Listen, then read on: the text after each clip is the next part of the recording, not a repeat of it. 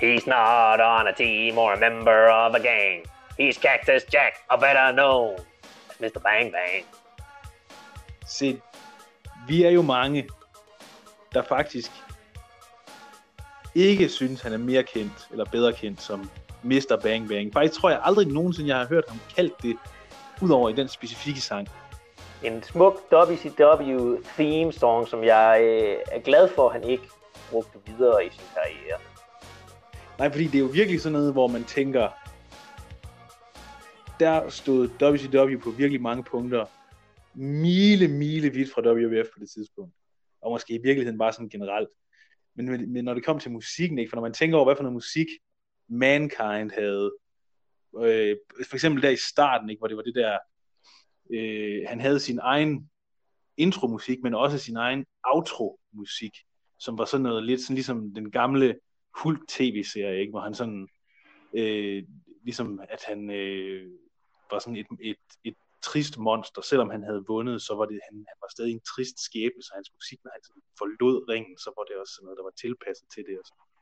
og så i WCW, der brugte man sådan et eller andet røvballe rock, de havde fået lavet. Altså, og selvom man skulle tro det, så er det faktisk ikke øh, wrestling themes, vi skal snakke om. Det kan være, vi skal snakke om det en anden dag. Men jeg er Søren Bjerg Nielsen, og den anden mand er Christian Bus Nielsen. Nu huskede jeg rent faktisk at sige det den her gang for en gang det, hvem vi er. Pro, vi er pro til det Vi er pro. Vi er pro wrestling og pro wrestling podcast øh, med pro med pro på. Men det vi faktisk skal snakke om, har faktisk også lidt med Cactus Jack, Mr. Bang Bang at gøre, fordi i dag har vi nemlig tænkt os at snakke lidt om promos.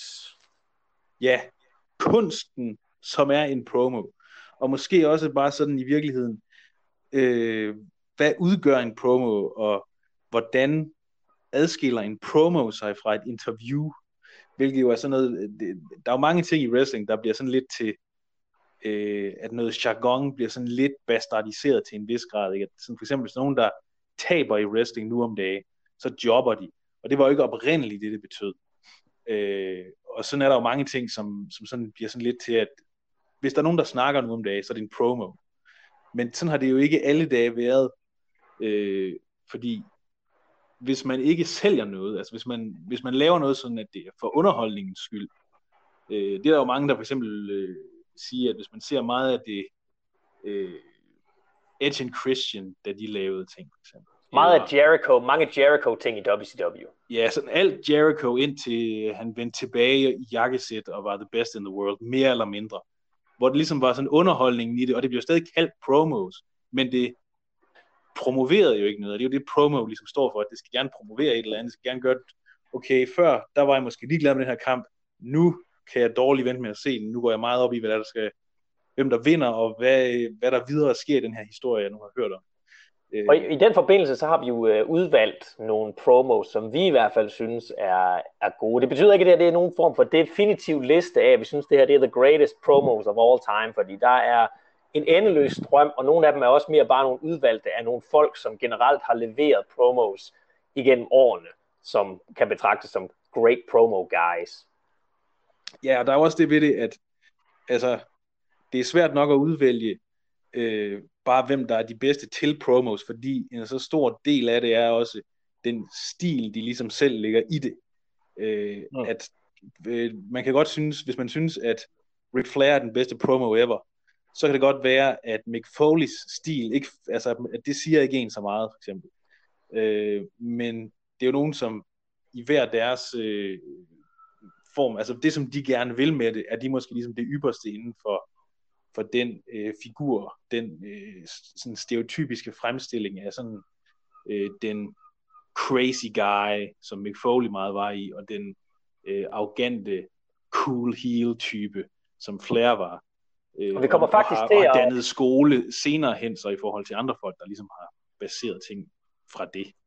Og vi kommer til at bookende faktisk lige præcis med de to, fordi vi starter med en promo, som øh, på mange måder i hvert fald var legendarisk. Jeg ved ikke, hvor mange der nu om dagen egentlig kan huske den. Men fra ECW, Cactus Jacks øh, Kane Dewey promo fra 1995. And so I'm saying to you, before I take these aggressions out on you, to look at your future and realize that the hardcore life is a lie. That these letters behind me are a blatant lie. That those fans who sit there and say, he's hardcore, he's hardcore, he's hardcore, wouldn't piss on you if you were on fire, you selfish son of a bitch.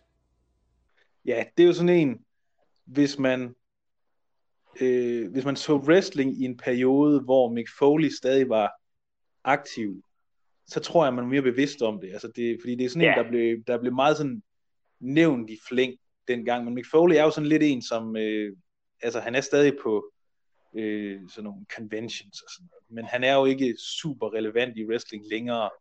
Øh, selvom han jo faktisk ikke engang er vanvittigt gammel, men fordi han jo trak sig sådan tilbage midt, da han var i midten af 30'erne var det vel. Og så kan man så ligesom og, sige... Og gjorde det så også, og trak sig så også tilbage et par gange, ja, kan man sige. Ja. Og men så også men, tilbage i TNA igen. Ja, og det er jo, men også, det er jo så også, hvis, man, hvis en største idol er Terry Funk, altså hvad skal man så gøre? Så, så, skal, så skal man forever, forever. Og så skal man også have, altså, og det kan man også sige, der er også meget af hans promo-stil. Altså jeg vil sige, øh, hvis jeg nu skal komme i en personlig mening, så Mick Foley er den bedste wrestling promo, der nogensinde har været i forhold til karakter ja. øh, bygning i det. Altså det er sådan, jeg ved ikke øh, nødvendigvis, om han den, der har øh, trukket flest penge, eller flest, man kan sige, at han har trukket flest seere, fordi han, han var med til at lave det der øh, This is Your Life Rock, som var det mest sete segment overhovedet i... Øh... Som, til gengæld, som til gengæld ikke var særlig godt, hvis du spørger mig. Nej, men det var, men, altså, men det var, og det er også igen, hvor meget havde det egentlig med. Men altså, Øh, og igen også noget, som, at det var mere et segment, det var en promo, ikke? Hvad var der promo i det? Fordi det var jo meget sådan wacky underholdnings, øh, der, lige, det, der åbenbart passede ind lige i den periode, som det blev lavet. Øh, men når det så kommer til rent, altså skuespilmæssigt, øh, indholdsmæssigt, den måde han bruger ord på, den måde han bruger sin stemme på, er noget, som altså jeg vil våge den påstand. Det kan godt være, at der er nogen, der kan finde noget. Men der er ingen før, og der er ingen siden, der har været så god i wrestling. Altså, det er et helt...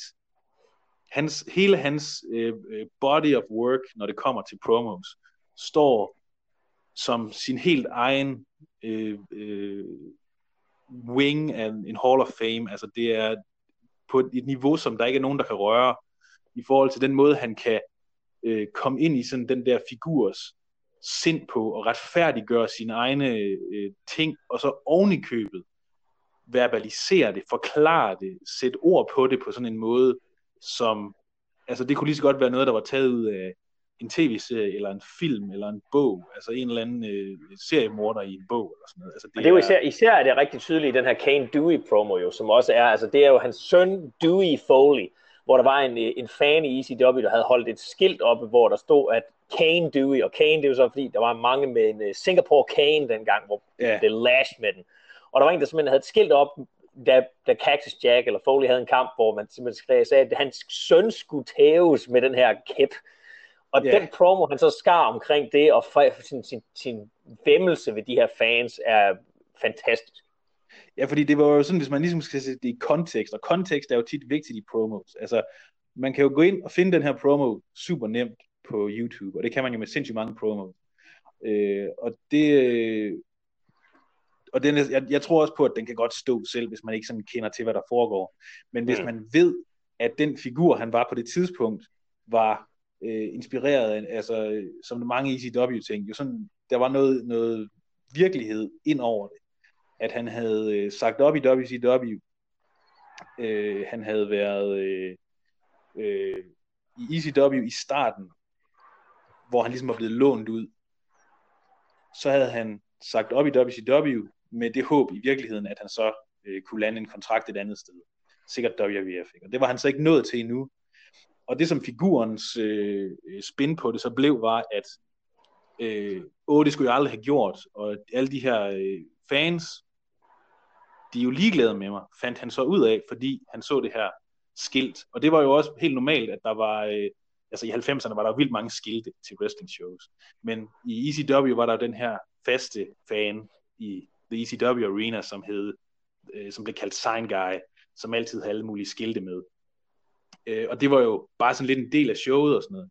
Men den her øh, øh, Cactus Jack-figuren tog så meget på vej over det, fordi det jo er et, en, sådan en, en ekstremt mentalt skrøbelig, skør øh, person, at han simpelthen, det her skilt, hvor det bare sådan er et eller andet, der bare sådan ligesom for at provokere, der er også nogen, hvor det bare har været, øh, øh, hey Sandman, øh, bear me, og sådan noget, altså sådan nogle, sådan nogle ting, hvor det ligesom var en fan, der gerne ville interagere lidt med showet, som så skabte den her, altså som ligesom var grundlaget, der blev bygget meget rundt omkring den her promo, også med øh, Tommy Dreamer, som øh, angiveligt har fået tilbudt en kontrakt fra WCW, og sagt nej til den. Og det har Tommy Dreamer, øh, eller det har Cactus Jackson taget på vej over, fordi han simpelthen øh, ville ønske, at det var ham, fordi han har fortrudt så meget, at han har øh, opgivet de nemme penge, og at han øh, skal wrestle hårdt og have hardcore matches i ECW, og øh, at de her, øh, at, at der skulle være nogen,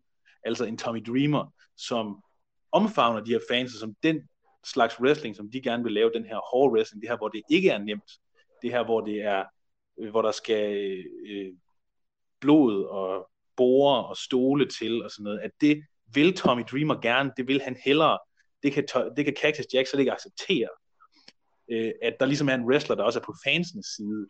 Og det putter og det, jo det også, også bare del...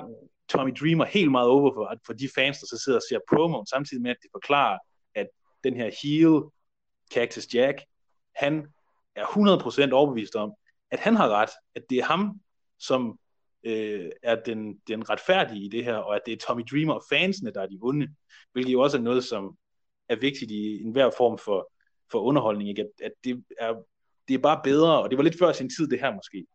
At... Men det var også det, der var ved det, at ECW var jo på mange måder de første til at lave det her, hvor der var noget realisme i det, og hvor der blev snakket om det her med kontrakter, og at hvordan wrestling-stil var, at hey, i WCW, det er fandme nemt i forhold til det her.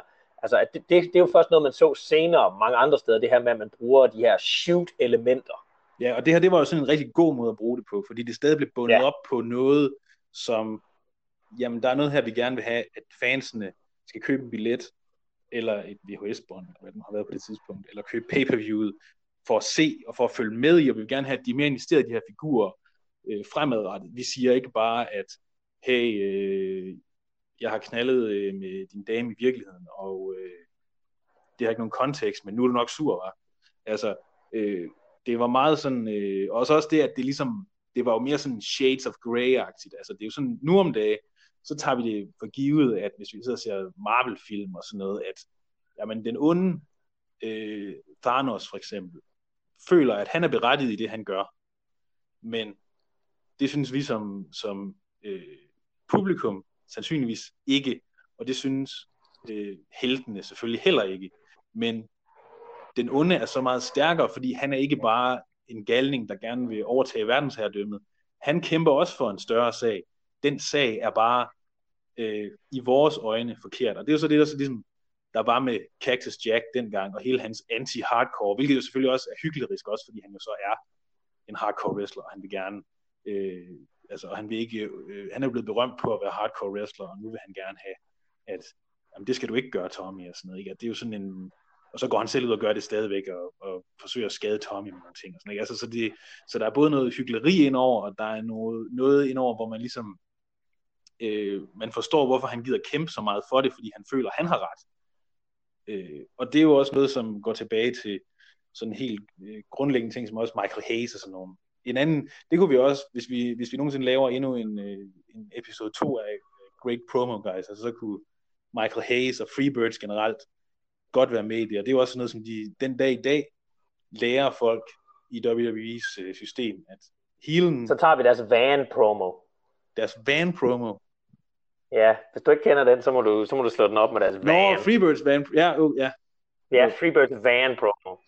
Terry Gordy, Men ja, Terry Gordy er en meget underrated promo, fordi han hele tiden stod ved siden af Michael Hayes, som jo ligesom er sådan en, der, han er den, den, der var kendt for at snakke. Så, øh, så også, hvis man alligevel er ude i YouTubes øh, promo rabbit hole, så øh, altså, hvis man kan finde noget Terry, noget Terry Gordy promo, så det er altså også øh, udmærket. Især World Class var der nogle gode ting. Eller Terry Funk for den sags skyld. Men fra den ene, øh, måske lidt mere underrated, eller i hvert fald sådan lidt halvglemte på nuværende tidspunkt, øh, sådan shooty promo med Cactus Jack, så er måske den mest, en af de mest kendte promos nu om dagen, som også er en shooty promo. Man må sige CM Punks Pipe Bomb promo fra 2011. Ja, yeah.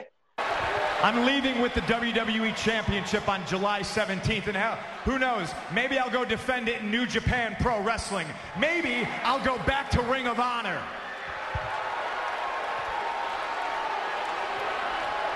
Hey, Colt Cabana, how you doing? The reason I'm leaving is you people because after I'm gone, you're still going to pour money into this company. I'm just a spoke on the wheel. The wheel's going to keep turning, and I understand that. Og den er sådan lidt i en anden, i en anden boldgade, fordi den her promo er jo baseret mere eller mindre, altså det er måske 85% shoot promo, men så alligevel får de lige bundet den ind i det der med, at men hey, jeg kan vinde bæltet her, og nu tager jeg bæltet med mig, og så videre. Øh, som jo altså også var en af de største angles nogensinde, som så blev sådan lidt, den løb bare sådan lidt ud i sandet, ikke? men sådan lige da den skete, så, så var det jo sådan noget, hvor man virkelig, wow, det her kan være, altså det var jo historisk, men det kunne have været større aktivt, ikke? altså det var sådan noget, hvis de havde turet og virkelig lade det ånde, så kunne det jo have været en kæmpe, kæmpe, kæmpe ting, og det blev bare sådan lidt til, at det var en, en vild promo, en vild kamp, og så var det sådan lidt det. Altså, det er sådan det, man husker af det. Ikke? Øh... Men, men Punk havde generelt, altså hans karriere var jo øh, på mange måder ledt op til det her, øh, fordi hvis, selv hvis du går tilbage til hans IWA Mid-South ting, hans Ring of Honor ting, så var der jo meget af det her med, at han, han talte meget passioneret, og han, og han blandede ret tit noget virkelighed ind i det, han egentlig snakkede om wrestling-relateret. Og det kulminerede jo så ligesom i den her pipebomb promo i 2011. Ja, altså helt, øh, altså noget, noget af det, som var noget af hans tidlige, som mange folk fik øjnene op, fra, op for, var jo dengang han øh, feudede med Raven, hvor han også snakkede om, at hans egen far var alkoholiker, og øh, at det er derfor, han er straight edge, og så videre, så videre. At der ligesom var, så der var noget realisme ind over, sådan, jamen, der, jeg er ikke bare straight edge for at være en nar over for dem, der drikker. Altså, det er sådan, der er en, en baggrund for det.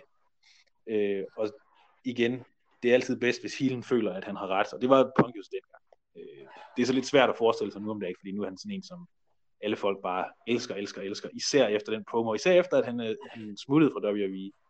Øh, men den der promo var jo meget sådan også noget, hvor måske noget, som man ikke faktisk ville have kunne gøre tidligere, øh, fordi der ikke var den samme øh, gennemsigtighed i det, at han, han sagde mange ting, som var noget, som fansene måske gerne ville have sagt. Og det er jo også en, en standard promo-ting, at babyfaces generelt skal sige det, som fansene ville ønske, de kunne sige. Altså, det er mest grundlæggende sådan, der er en eller anden heel, der står og siger, bla bla bla, og den her by er et hul, og så videre. Så kommer babyface ned og siger, why don't you shut your mouth? Og så er folk sådan, ja, yeah, det var der, det, det, fordi det er det, som vi gerne vil sige.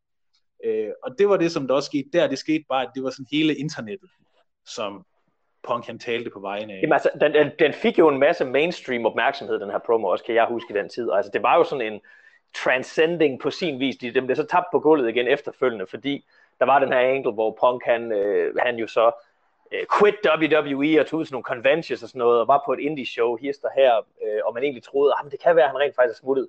Kom så tilbage et par uger efter. Ja og så var alt, som det var før, og han vendte med at feud med Kevin Nash, og det gik helt galt. Ja, og det var sådan en, men, men lige der, i det øjeblik, så tænkte man, wow man, det her, det er, altså igen fordi, Punk er sådan en, som er sindssygt dygtig til, som han selv, det vil han også selv sige sindssygt, han er sindssygt dygtig til alle aspekter af wrestling. Altså der er ingenting, som han, altså han plejede ikke at være særlig god til selve wrestling-delen. Men det, med ren altså viljestyrke, så blev han god til. Øh, og han var aldrig nogen vanvittig atlet, når man sådan øh, øh ser hans ting. Men hen imod slutningen, så var han rent faktisk sådan mekanisk også bedre end folk sådan ville give ham credit for, tror jeg. Øh, men men øh, lige der, så var det bare et spørgsmål om, at der også var nogen, der, der skulle give ham lov til at gøre noget.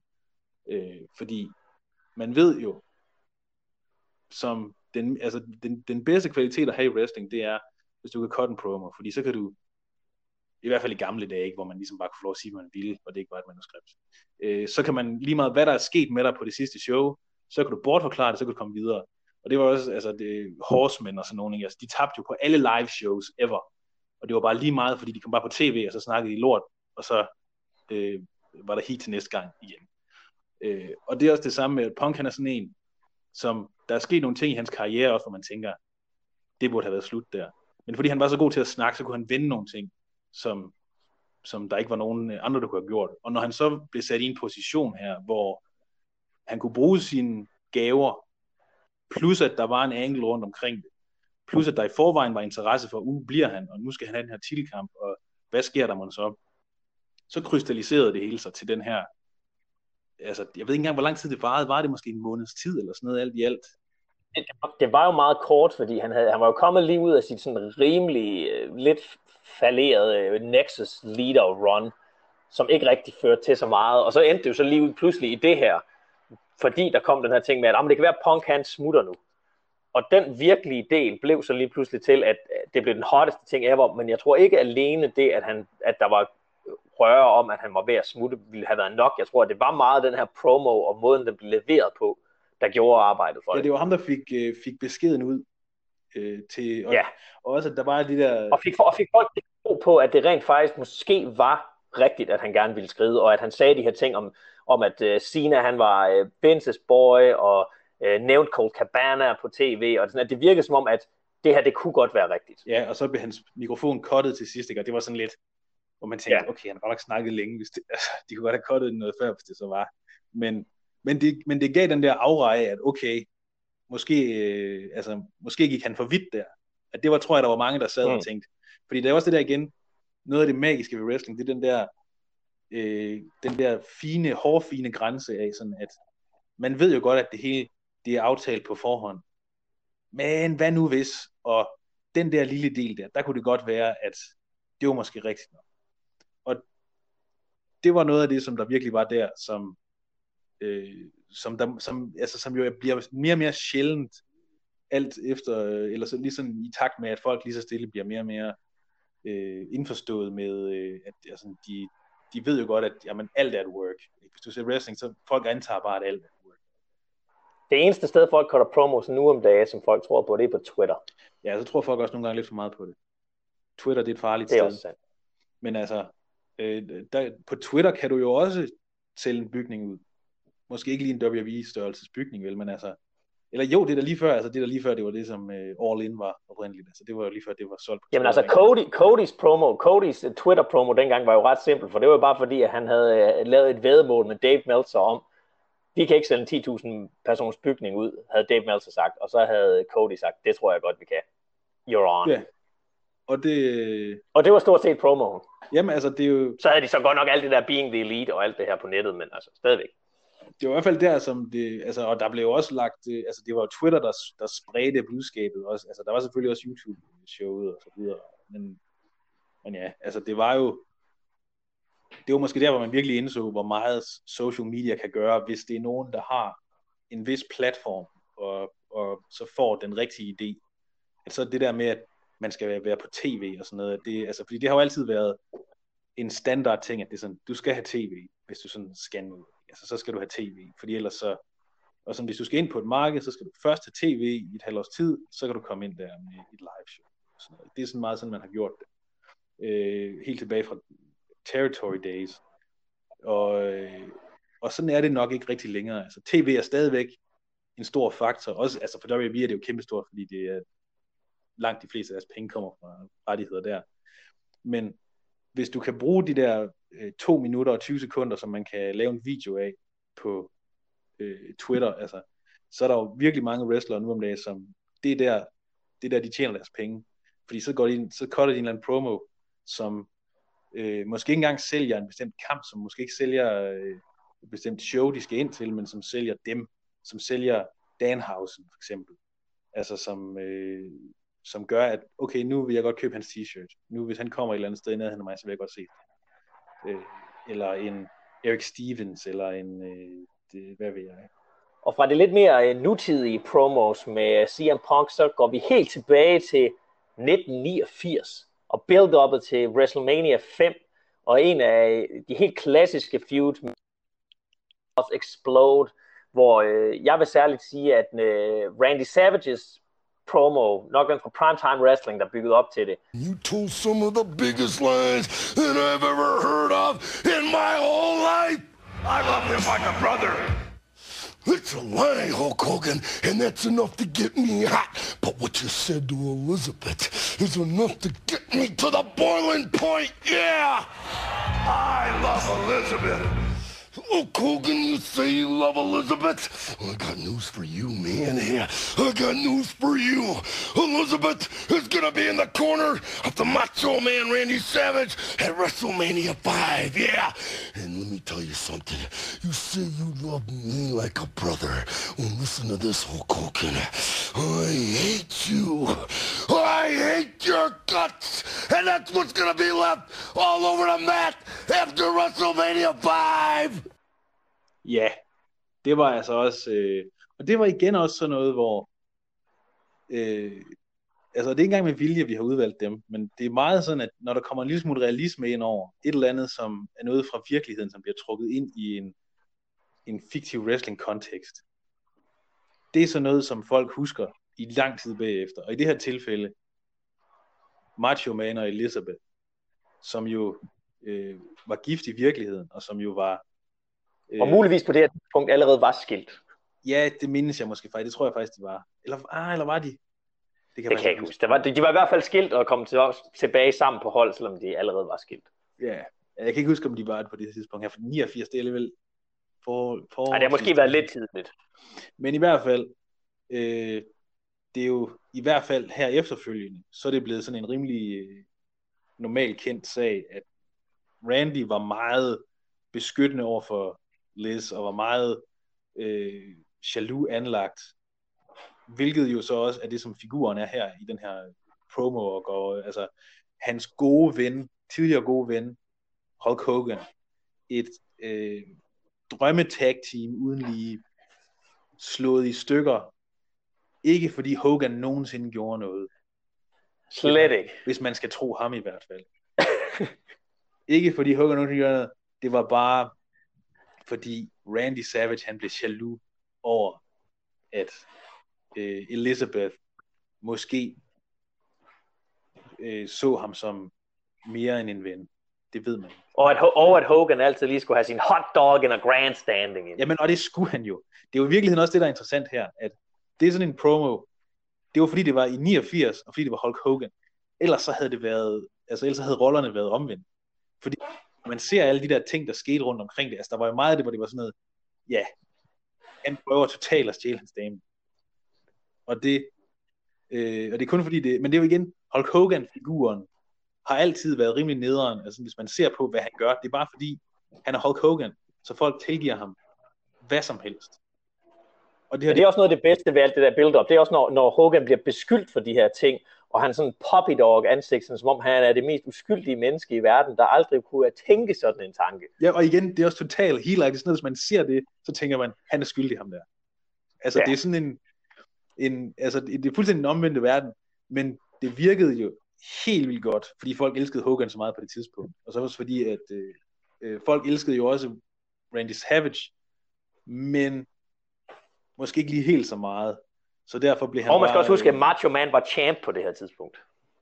det er jo så også, han var ligesom, øh, så, så det var, det var så også endnu en ting, at det var i virkeligheden det, han var, han var bange for, at Hogan ville tage alting fra ham, han ville tage hans dame, han ville tage hans bælte, han ville, øh, fordi han, fordi, måske fordi Hogan har haft øh, en finger med i spillet i bookingen af det, øh, har, det har altid været spillet sådan lidt som om, at Savage, han er sådan helt benovet over, wow, man, Hogan hjælper mig, og Hogan øh, har gjort mig en tjeneste nu, har øh, sådan kom ind og han gav mig hånden efter kamp og sådan noget ting.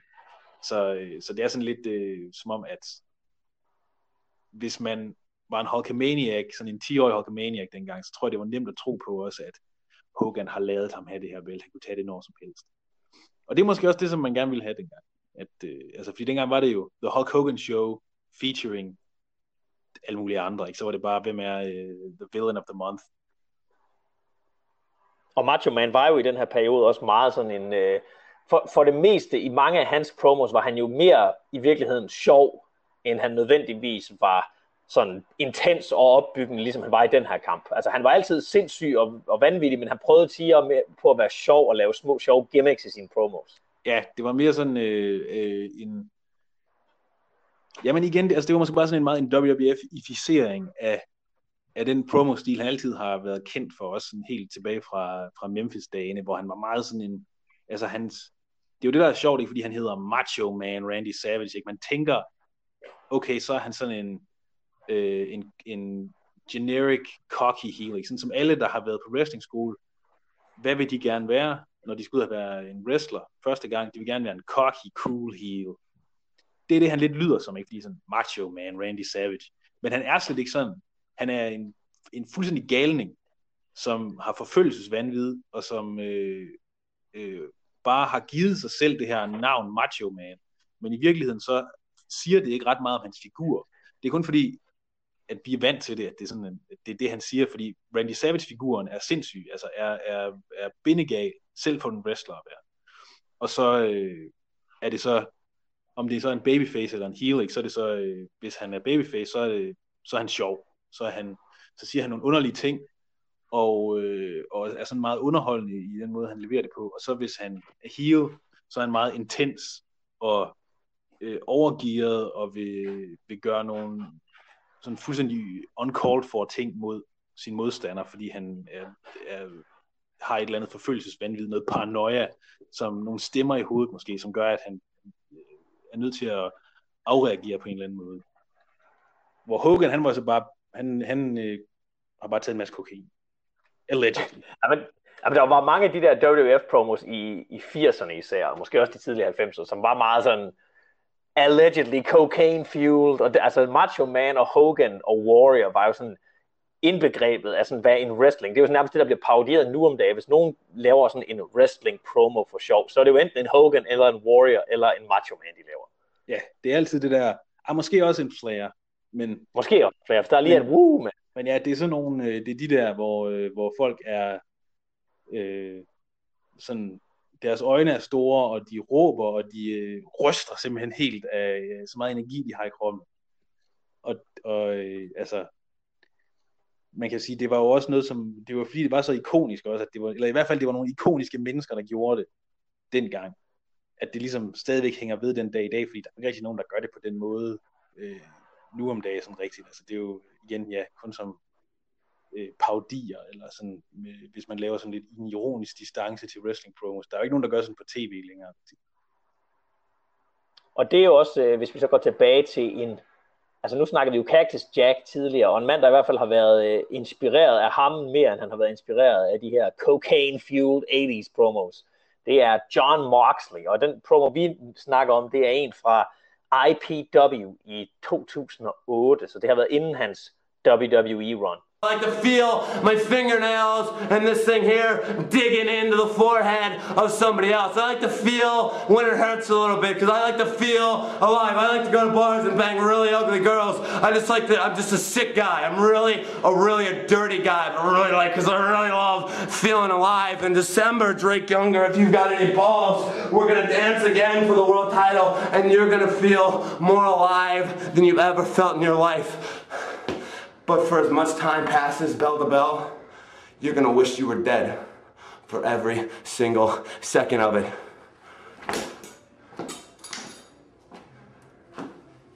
If you got any balls, Frank! Ja, øh, og den umiddelbart, vi snakker om, er den, som øh, hvor han ligesom etablerede den her crazy persona. Øh, Ja. og, og det er igen sådan noget, den her promo, den er, sådan, den er lidt med, fordi at jeg husker den så tydeligt, og jeg synes, den var så genial, da jeg så den. Øh, og det var for, øh, ja, for, hvad var det, Insanity Pro Wrestling, sådan noget, en eller anden, Ja, i Indiana. ja, en eller anden Indiana Indie, som vist ikke findes mere, øh, men som dengang havde den, øh, også Drake Younger var der, og Scotty Vortex. ja, jeg tror, der var sådan, der Det var sådan også nogle, Die Hard, Dustin Lee. ja, der var sådan nogle stykker, som man, hvor man, øh, og jeg tror også, øh, Ricochet, Ricochet var der også, og Chuck Taylor. Ja, og der var også, øh, jeg tror også, øh, Aaron Williams var der også en ung Aaron Williams, hvis man har set ham øh, nu om dagen. Men øh, det er også ligesom for lige at få med, at hvis, hvis man nu, det er den eneste, hvor vi sådan lige tillader os at være sådan lidt øh, hipster, at vi kendte ham, før han var, før han var mainstream. Men det er altså fordi, jeg synes, den er så, øh, den er så tidligt i udviklingen, ikke? og hvis man ser den, så er den, øh, den er sådan lidt, lidt rå i det, fordi den, han har ikke helt fundet sig til rette i det endnu, og den er også sådan, den er nemlig også det der med, at der er den der Foley stemme, stemmen, som ligesom knækker nærmest, og som kommer sådan op i en meget høj oktav, øh, fordi han er Ja, så... fordi, fordi hvis, man, hvis man kender sådan Moxley promos nu om dagen, eller Dean Ambrose pro- promos fra WWE, så, så er hans stemme her gevaldigt meget lysere, og, det er jo selvfølgelig også, fordi han er yngre, men det er altså også, fordi han prøver mere at lave en, en Foley-agtig sådan galningestemme. Ja, men det er også fordi, før han var det her, så var han bare, igen, ligesom alle wrestlere gerne vil, når de kommer ud af wrestling school, han var en cool, cocky heel. Og så, øh, så vidt jeg husker, så han mistede det her IPW-mesterskab, og så øh, den måde, det skete på, betød, at han bare snapped på en eller anden måde. Og det er det, vi ser i den her promo. Man kan godt, øh, man kan rimelig nemt finde den. Øh, jeg kan ikke huske, hvad den, hvad den hedder, faktisk. Men hvis man søger IPW John Moxley promos, altså det er sådan en, øh, Ja, så linker vi til den. vi kan også, vi kan linke til, den. det kan vi da, i, øh, Ja. på Facebook. Øhm, men den handler om, at øh, han har tabt bæltet, og han, øh, han hader Drake Younger på det tidspunkt. Og den, og den er meget creepy også på andre måder, fordi der er sådan en kvindelig interviewer, yeah. som han er, øh, dufter til håret af, og kidnapper nærmest halvvejs igennem, og har Ja, ja, egentlig gaff, han truer hende med, og Ja, og så, og så går han over i, altså det som jeg altid har husket meget ved det, som er noget, som øh, fungerer rigtig godt, hvis man kan gøre det i alle promos. At han snakker om noget, han har sådan ligesom nogle, hvor han har det samme beat, sådan det samme, den samme ting, han siger, ikke? at han kan godt lide øh, at bløde. Ikke? Han har lige haft en kamp, og han har, han har ikke tørret blodet af sit ansigt. Så han står sådan også der med hans, hans øjne er helt crazy, han har sådan noget størknet blod i ansigtet. Han siger, han kan godt lide at bløde, han kan godt lide at føle sig i live, og han kan godt lide, når hans øh, negleborer sig ind i huden på en, et andet menneske, og han kan godt lide, når han øh, kan gøre andre fortræder, han kan godt lide, når de gør ham fortræde, fordi så føler han sig levende. Og så siger han, at og Drake Younger, når, jeg tager, når, jeg, når, vi skal, når, når, øh, når vi har en titelkamp øh, på det næste show, eller hvad det nu er, så øh, kommer du til at føle dig i live, ikke sådan? Altså referere tilbage til, at jamen, når jeg siger, at jeg godt kan lide at føle mig i live, så er det smerte, jeg snakker om. Altså det, er- det er det, det handler om for mig, at det er, smerte er lige med livet for mig, fordi at jeg har det så hårdt, det er derfor, jeg er blevet crazy. Men du kommer til at ønske, at du var død hele tiden. Altså det er sådan, så det hele er bare bundet sammen i sådan, at han vil, han vil trække ham ind i sin verden, og den kan han ikke holde til. Ikke? Han, John Moxley, han kan godt lide det. Han kan godt lide det, når det gør ondt, og når han bløder. Det synes han bare er fedt, og nu vil han knække Drake Younger, og han vil gøre det samme ved ham, fordi øh, at John Moxley har haft sådan et hårdt liv. Og det var også noget, som han brugte meget dengang. Øh, ikke så meget efter han kom til, til WWE, også måske fordi det er sådan lidt kontroversielt at snakke om, men han var jo dengang trak også noget ind, som måske, måske ikke er øh, 100% rigtigt, men om at hans øh, øh, han, øh, han var meget fattig, da han voksede op, og havde ikke øh, øh, sådan, havde ikke nogen, øh, havde ikke nogen øh, venner, havde ikke nogen god sådan, social omgangskreds. Hans forældre var der ikke rigtigt. Øh, så han havde sådan en, en hård barndom, der gjorde, at han havde svært ved at omgås andre mennesker og være social, og derfor øh, var udadreagerende, som hans figur så også er her. Øh, og igen, Og, og meget af det her Moxley promos fra den periode, øh, det, det er, jeg vil sige, den her type promos er han vendt mere tilbage til nu. Han er, han er blevet mere, han er stadigvæk, han er gået mere over til den her stil, end han var i WWE, fordi i WWE var han meget, igen, oftest komisk. ja, altså der var det jo for, at man skulle have noget underholdende tv, og folk kunne godt lide Dean Ambrose. Øh, og det, men det er også tydeligt, at der bare også er noget, altså han var sulten på en anden måde dengang, at han var sådan, nu skal jeg fandme bevise noget her, fordi han havde vist også været trukket sig tilbage for en kort periode, og så var ligesom kommet tilbage igen, og sådan, lige, okay, jeg giver wrestling en chance, nu skal jeg gøre alt, hvad jeg kan. Ja, han var nede, han wrestlede vist Puerto Rico et stykke tid, og så kom han tilbage derfra, og så mener jeg, at han stoppede et stykke tid.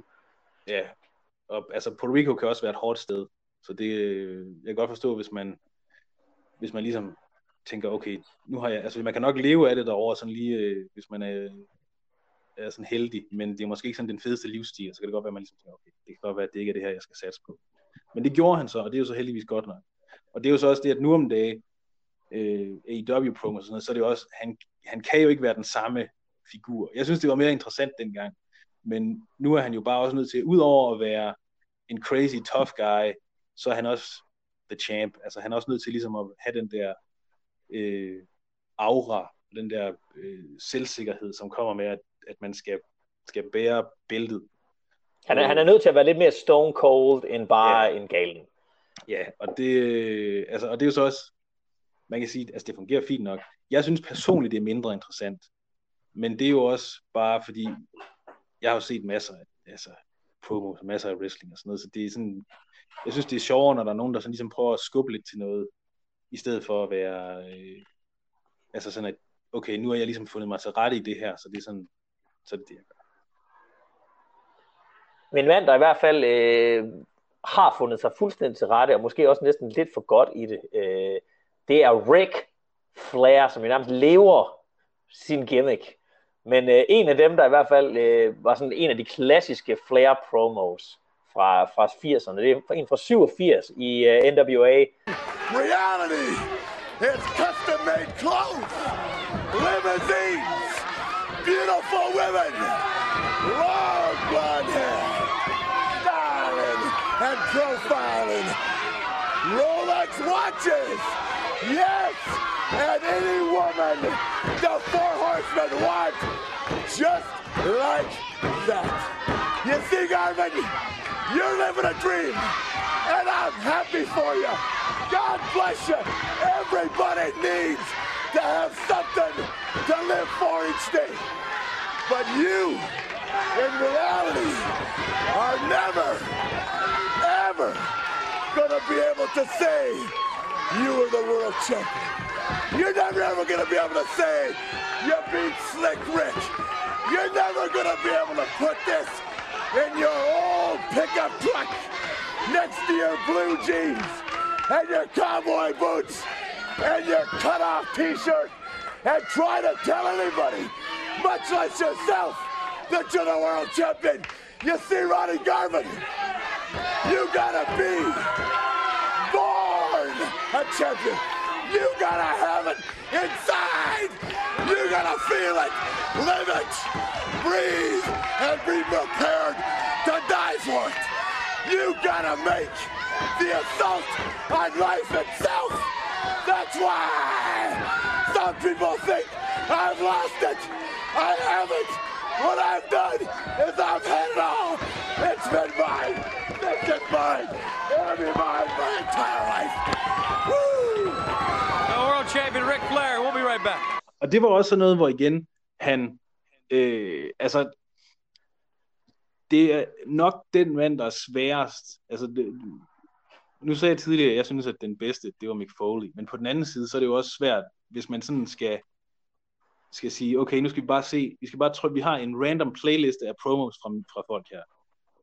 Der er meget få mennesker, der leverer varen så konsistent, som Ric Flair han har gjort, altså, og så mange mindeværdige ting, han har sagt, og så meget, øh, altså, hvor, det, hvor der ikke har været noget som helst at læne sig op af, andet end bare på de der gamle tv-shows, ikke? at nu har vi haft en kamp, og øh, vi har et, øh, et stort show i The Georgia Dome i næste uge. Snak lige om det. Hvor det så stadigvæk har været vanvittigt godt. Altså, så, så, Altså, men Flair var jo også rigtig god til at bruge sin, sin egen karakter og gør, gør det meget let at være sådan, at du er underdoggen, fordi jeg er simpelthen så god, og simpelthen så rig, og simpelthen så perfekt i alle henseender, at du kan ikke være andet end underdog i forhold til mig.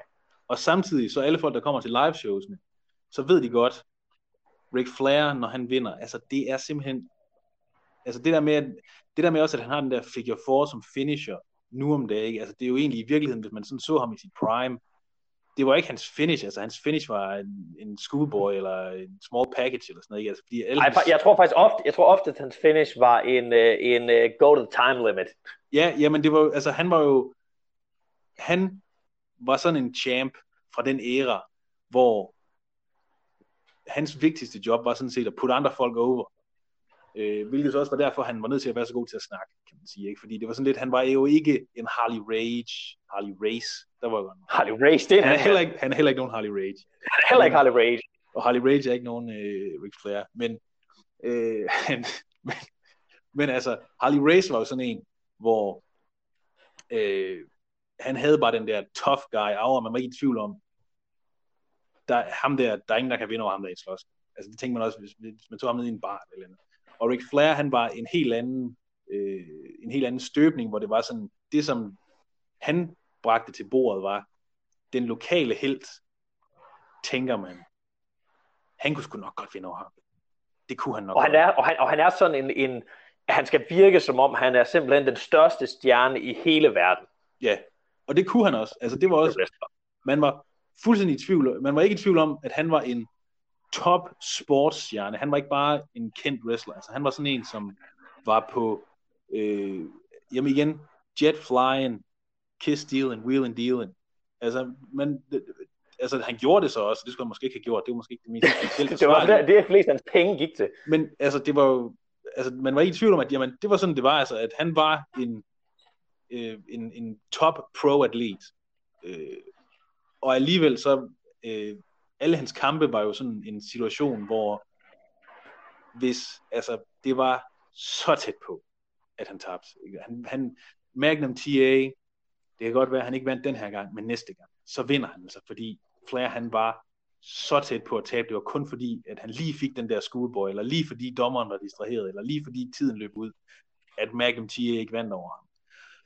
Og det er jo også igen en ting, når man så kan cutte sådan en promo bagefter det, altså hvor dem, der har set det live, de 10.000 mennesker, eller 5.000 mennesker, eller hvor mange det nu er, øh, og som så måske også får det vist på tv bagefter, eller som læser om det i magasinerne bagefter, endnu flere mennesker. Og så kommer flere bare ud og siger, jeg er den fucking bedste, jeg er så god, og jeg vandt så nemt. Og det gjorde han jo overhovedet ikke, hvis man har set, så ved man, at okay, altså, han, han, øh, han er fuld af lort, ham der. Og det er jo også igen den der ting med, det handler om, du skal sælge det næste. Okay, hvad er det næste, der skal ske? Øh, og det var øh, i, i de fleste tilfælde, så det næste for Ric Flair var altid bare, hvem er den næste, der skal imod Ric Flair? Altså det var, der var også det der, for eksempel det her øh, med øh, øh, Alligator Shoes promoen, skete lige efter, at Dusty blev skadet øh, øh, af Horseman. Ja. Og, øh, og der er jo selvfølgelig også noget sådan konkret, man kan snakke om der.